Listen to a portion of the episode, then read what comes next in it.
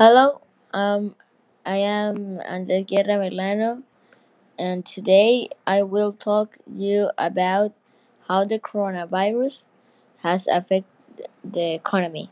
Colombia needs to develop a clear road to ease the economy in the coming months.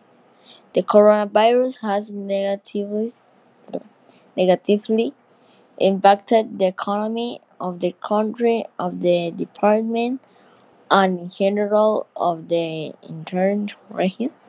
The sectors most affected are gyms, discotheques, bars, aviation, board games, the art industry, sports, the whole world of spectacle, uh, and the other industries and companies are working in mid-year.